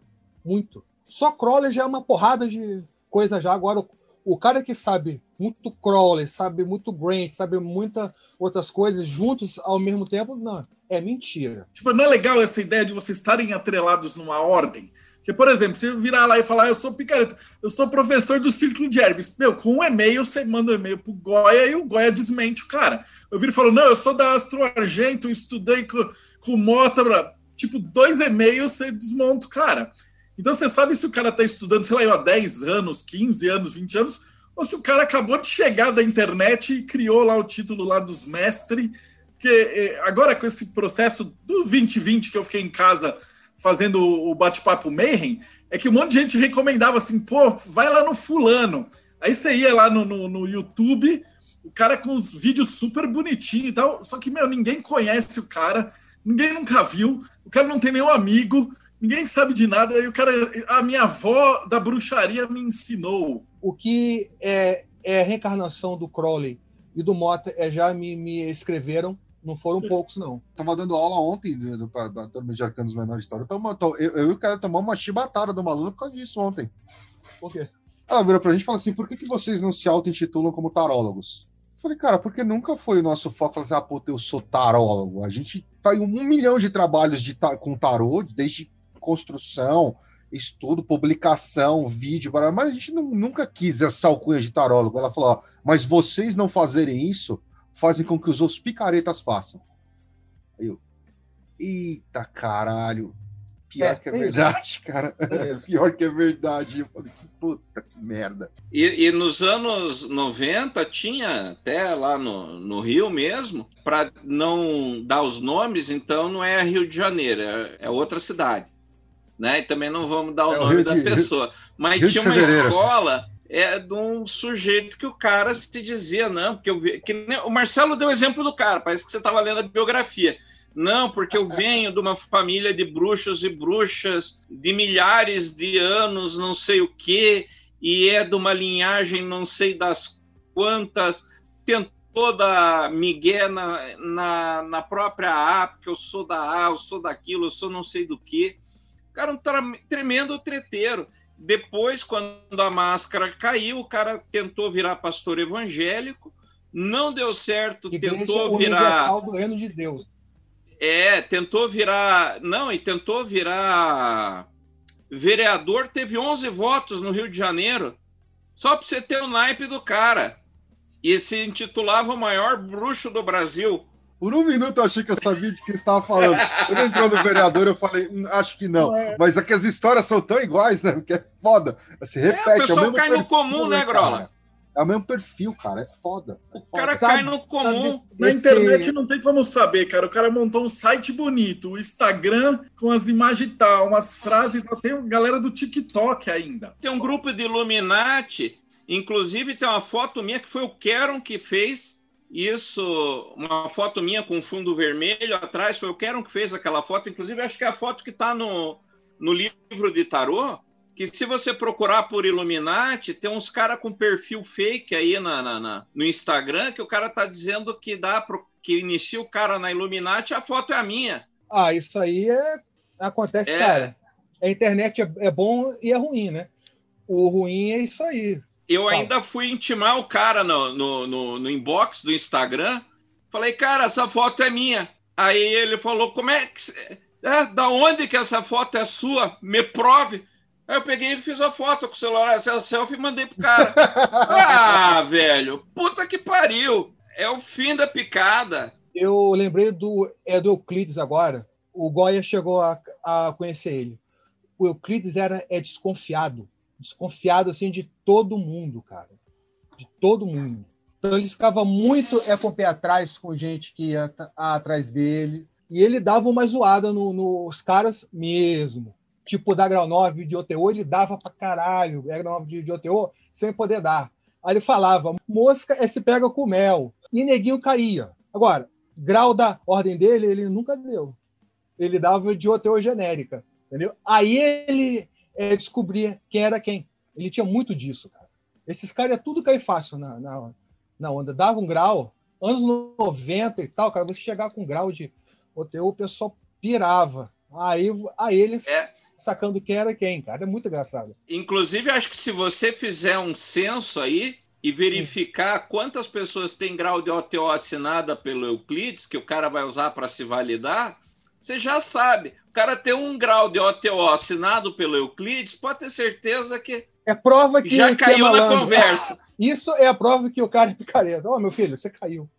Ou é picareta ou é bobo. Né? Às vezes o cara foi inocente último mesmo. Ah, acontece. Mas aí, bicho, você tá errado. Mas, mas Lucas, na opinião de vocês, um cara que tá chegando hoje, novão aí, pá, não conhece muita coisa, esse cara consegue identificar quem é um cara sério, quem é um picareta? Cara, quem é cara novo, só se o cara tiver uma é, certa idade de, de vida e tal, ele, ele conhecer pessoas. Eu acho que ele dá para sacar.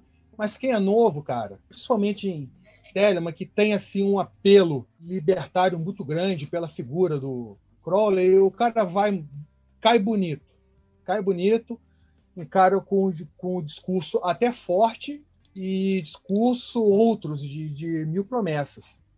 Cara, acho que tá, mais depende do, do, da, da própria pessoa. Né? Se um cara é mais velho, mais safo, ele vai sacar, pô, esse cara aí não tá legal. Eu pesquiso ele e tal, vejo a história, vejo o que ele fala, não, não dá. Agora, tem sempre gente que vai cair, cara. Não tem jeito. Não tem jeito. E principalmente porque o apelo é o de sempre, né? É poder, fama. Então o cara, é, as pessoas ficam sideradas nisso, né? Então basta você acenar com grau, com alguma coisa assim, o cara já vai atrás. As pessoas querem ser enganadas. Né? Esse é o grande problema. Porque a pessoa se coloca nessa situação, muitas vezes até por inocência. Ah, eu quero um contato espiritual. Aquele filme mesmo, a Dark Song, mostra muito bem isso. Quando o cara pergunta, mas por que, que você quer fazer o ritual e tal? E você vê que a mulher fica relutante, não vou dar spoiler aqui do filme, né? Mas aí no, quando a história rola realmente o que está acontecendo, ele falou, pô, mas por que, que você não falou isso desde o começo? Então nem sempre as pessoas vão com os motivos mais honestos do mundo também é procurar orientação. Então existe o perigo de ter um mau professor, mas também a gente tem que lembrar que está cheio de mau aluno. Isso é muito comum talvez é, o Marcelo e o Goy passem por isso. Pessoas que procuram iniciação em vez de procurar é, psiquiatra, psicólogo. Ah, pessoa uhum. tem alguns tipos de problemas e vai achar que, é que a magia vai ajudar. Cara, vai piorar. Eu digo para você, vai piorar. Se você é, não tiver bem, você fizer uma é, viagem astral, pode se dar mal. Invocar coisas, então, cara, porque é o que o Crowley falou: iniciação remexe lixo, cara iniciação remete lixo. Como neófito, tive uma experiência, o, o meu primeiro evento místico envolveu a carta da lua. Punk. Vem as coisas podres assim de dentro de, de você, que se eu não tivesse um guia ali é para me ajudar, ia ser muito escroto. E a gente, como é instrutor, tem que saber filtrar isso aí. Eu filtro, eu consigo ver. Mas tem gente é que se aproveita disso e pega dinheiro, tem um. É um cara que, é, que a gente conhece, bicho, montava nos outros, pedia para pagar alugar casa para ele, sabe? Umas coisas assim que você vê, cara, ou você ri ou você chora, porque é triste pra caralho. É triste pra caralho, mas eu também tem que rir também, porque, porra, cara, meu, meu, cara, você já tem uma é, certa idade, mais de 30 anos. Você tá caindo nessa onda, bicho? Ah, vai se ferrar também, né? sabe? É, foda. Eu acho que uma, uma coisa que ficou embutido na pergunta do Grola é, é e como evitar a picareta? Eu no naquele no Codex 6, como se estuda magia, já no primeiro eu coloco alguns alertas assim que talvez seja útil para quem está ouvindo é, esse programa. Primeiro, um clássico do Crowley. O cara que tá, que mistifica para você está querendo te escravizar, ele só quer te salvar por procuração, ele quer que você dobre o joelho. Então, quando você vai pedir informação e o cara começa, não, isso é segredo, que só é revelado nos graus mais profundos de nossa ordem, você ainda não tem grau para saber, eu não posso revelar isso a olhos profanos. Cara, ele está te enrolando. Saiba disso. Por quê? porque muito do material esotérico é, não está tudo publicado, porque o pulo do gato realmente você vai depender de alguém que tenha passado pela situação, como qualquer coisa. Em termos de material teórico, tá tudo aí na, na, na internet, cara. Então, na realidade, assim, o cara que diz assim, ó, oh, não posso te dar tal, tal ritual, porque, veja, isso é muito, muito secreto. Ele está te enrolando. É, cara, se você pega hoje, né? o Golden Dawn do Regard, você chega, vai chegar num grau melhor do que muita gente que tem anos de estudo faz. Então tá ali. É questão de praticar. Você não tem que ficar escondendo. O que pode o cara dizer é assim, olha, aqui o conhecimento é esse, tá aqui para você ver, e você perceber que não dá conta daquilo. Então vai tocar lá que nem o Jimi Hendrix. Porra, eu tenho que primeiro saber escala, tenho que treinar. Então você sabe que você não vai tocar igual a ele pegando uma guitarra na mão. Você percebe. Isso é uma coisa, só que o conhecimento está ali. O cara não está dizendo, olha, você vai ter que fazer uma iniciação para tocar igual o Jimi Hendrix. Então, no espiritual, vale a mesma coisa. Né? O cara que começa a mentir para você e não te dá acesso, ele está te enganando. Outra coisa, o cara que começa a dizer assim: olha, isso você não pode contar para ninguém, porque se você contar, não sei o quê. Cara, tem alguma coisa de errado aí. Por que, que uma ordem é, é esotérica, uma ordem oculta e não é revelado para todo mundo? Ué, se eu quiser estudar na USP, eu não tenho que ser aluno da USP? Tenho. Eu posso simplesmente chegar lá e começar a assistir aula do nada? Não posso. Tem um rito para eu passar. Eu tenho que fazer um vestibular, eu tenho que ter matriculado e assim por diante. Então, uma ordem esotérica não é uma putaria franciscana. Você tem que ter uma formalidade ali. Agora, se o cara diz assim, olha, você não pode contar para tua família que você faz parte do grupo, tem uma coisa errada. O cara que diz para você, olha, é, acho que eu ver, não deixe que tua esposa, seu marido, sua mãe saiba, ele está te enrolando. Tá? É, porque ele está querendo tirar alguma coisa sua, é foda. Um dos manifestos da A do começo lá no Dequinox, o Crowley coloca. Ah, é, não tem mistério, porque os verdadeiros é, mistérios são a iniciação de cada um. O verdadeiro é mistério seu, do Goya, é do Marcelo, eu não sei. É, é tão assim que tem instrutor em Mahut, em Esode, Rode, Netza e até o véu de, é de Parroquê. Passou ali, cara, o instrutor até é um dos uma das poucas coisas é, proibidas na ninguém está capacitado a ensinar o método que cada um vai descobrir, vai obter o conhecimento e conversação com o sagrado anjo guardião. Talvez o instrutor, é, conhecendo o cara há anos, ele já intua, ele pode já saber, mas não vai falar, cara. Não pode, não pode, porque é uma experiência realmente ultra pessoal. Então, assim, esse é o, o verdadeiro mistério mesmo. No caso da A, todos os livros estão online, diário do Crowley está online, o pessoal já sabe que ele é que ele comeu merda. O que mais? Que ele é, transava com, com homem e mulher, que mais? Não é nada. O mistério é inimigo não da é verdade. Nada. Então a gente tem que estar muito atento a isso. Né? Então começa, se a pessoa começa de rodeio, de floreio e esconder jogo, ó, oh, esse livro aqui você não pode ver agora, que você vai enlouquecer, é, ele está te enganando. Desculpa, mas se você passou por essa experiência, ligue o sentido de aranha. Também tem aquele outro lado, é que a gente falou mais cedo. Às vezes o cara fica lendo livros de outros graus, é lá na frente ele vai deixar de trabalhar no grau dele, que é um grau chato pra caralho.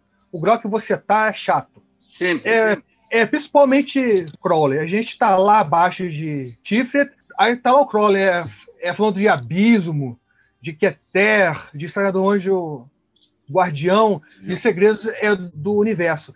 E você tá lá tendo que fazer a porra do asana. É o que a gente tem no Kung Fu, o famoso flexão de braço abdominal. Não adianta, é. o cara quer fazer um mortal carpado com a espada e tal.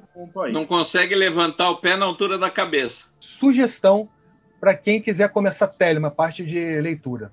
A gente pode, a gente que tem uma experiência, pode dar algumas ideias, mas isso realmente não tem padrão. Até porque a gente não tem como ter o controle de como o cara vai conhecer Telemann. Pode conhecer pela fama do Crowley, pode conhecer como eu, é, por um cara de ordem, pode conhecer, começar como Goya por livros, né? Então, assim, eu sugiro, para começar a aprender Telemann, o livro da lei é o primeiro. É o primeiro livro para começar a entender Telemann, é o livro da lei. Ponto. Não é uns livros, uns livros mais light que ameniza, não. É livro da lei. Né? É capítulo 3. Né? Olhos bicando os olhos de Cristo lá mesmo. É Maria inviolada. É escravo servirão. É isso mesmo. Crowley é isso. Aí, se a gente for querer descer para o pensamento telêmico, da parte de moral principalmente, é o livro da lei, Liberosé, o Liber 2, que é mensagem do Therion, que explica o que, que eu faço o, o que tu queres, que eu não faz o que te agrades. O dever, que é uma aplicação prática, é da lei de Telemann em você, com o próximo, com a humanidade. O Liber Libre, que é o livro do equilíbrio. A parte mística de transes de consciência, né? o, o livro da lei, claro. os livros gêmeos, o livro é, é Liber 7 e Liber 65. Liber 7 ele lida com adeptos e exemplos para dar o pulo no abismo e o livro e, e o Liber 65 é o Adeptos Minor. E a Magic mesmo, o livro 4 tem o 28 é, teoremas de magia, que ele explica o que é magia. Magia é arte ciência de causa abundante de acordo com a vontade, etc, etc, etc. Então, assim, mas para começar primeiro é o livro da lei. Não tem como. Eu, é que eu já vi isso de pessoas que amenizam o negócio. Não dá, cara. É cair dentro do livro da lei de ler aquelas coisas lá. É o primeiro teste.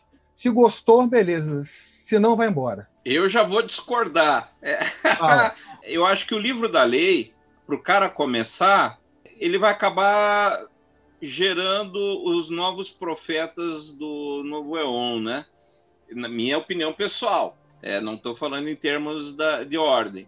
Eu acho que ele tinha que começar sempre ou com o, o, livro 4. Na realidade, eu recomendo quase todos os textos que você falou, com exceção de começar pelo livro da lei, né? O 65, que é o Corde de Serpente, né? O Liber Cordes, esse trata os teoremas de Telema, essencial, né? E o Magia Sem Lágrimas. Eu acho que uh, o Magia Sem Lágrimas, acho que mostra o Crowley esclarece muita coisa. Eu acho que ajudaria o cara a entrar com Telema com o pé menos profeta, sabe?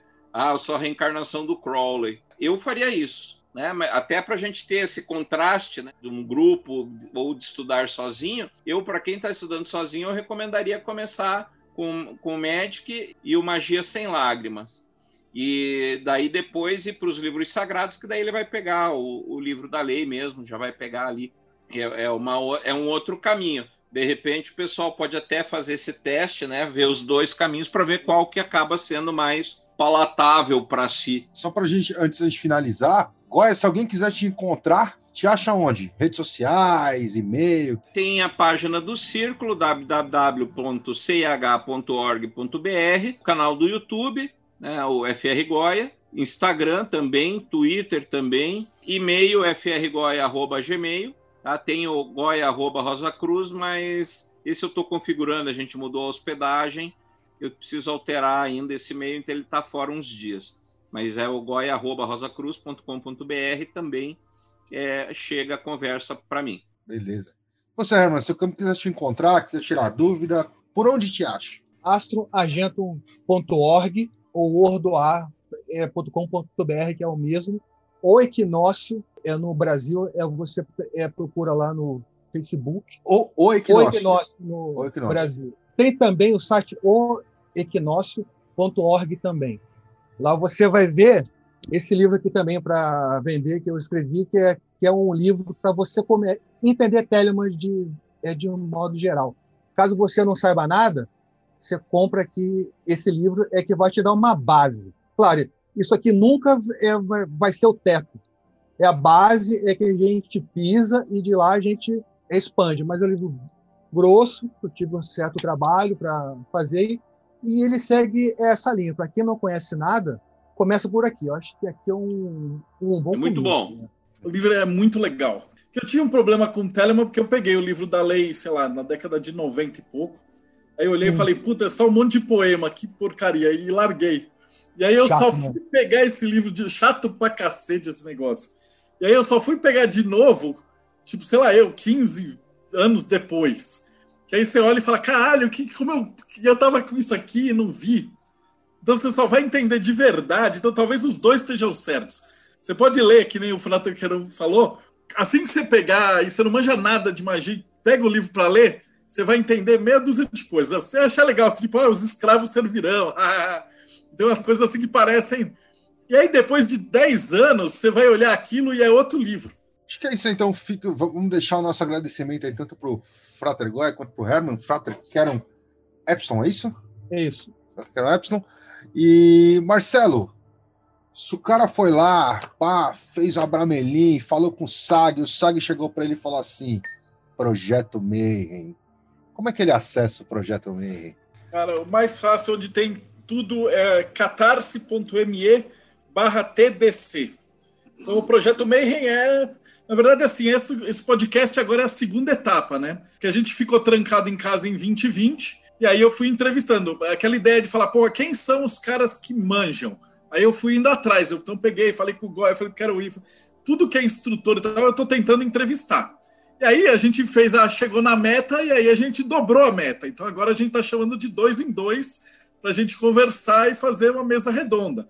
Então, é, e quem, quem sustenta isso, quem faz esse apoio é o pessoal do podcast Mayhem. Então a gente paga o Léo, se ele faz a edição do, do podcast, tudo bonitinho e tal. Então você está ajudando aí a, a, financiar esse podcast, é, os sites e tudo, tudo mais. É todo o conteúdo, os grupos de Telegram, revista e Dá uma olhada lá no Catarse lá que vocês vão ver tudo, tudo que é. E aproveita aí quem quiser também, ó, R Grola no Twitter, no, no, Facebook, no Instagram, essa bagaça toda, é tudo mesmo usuário. Segue lá.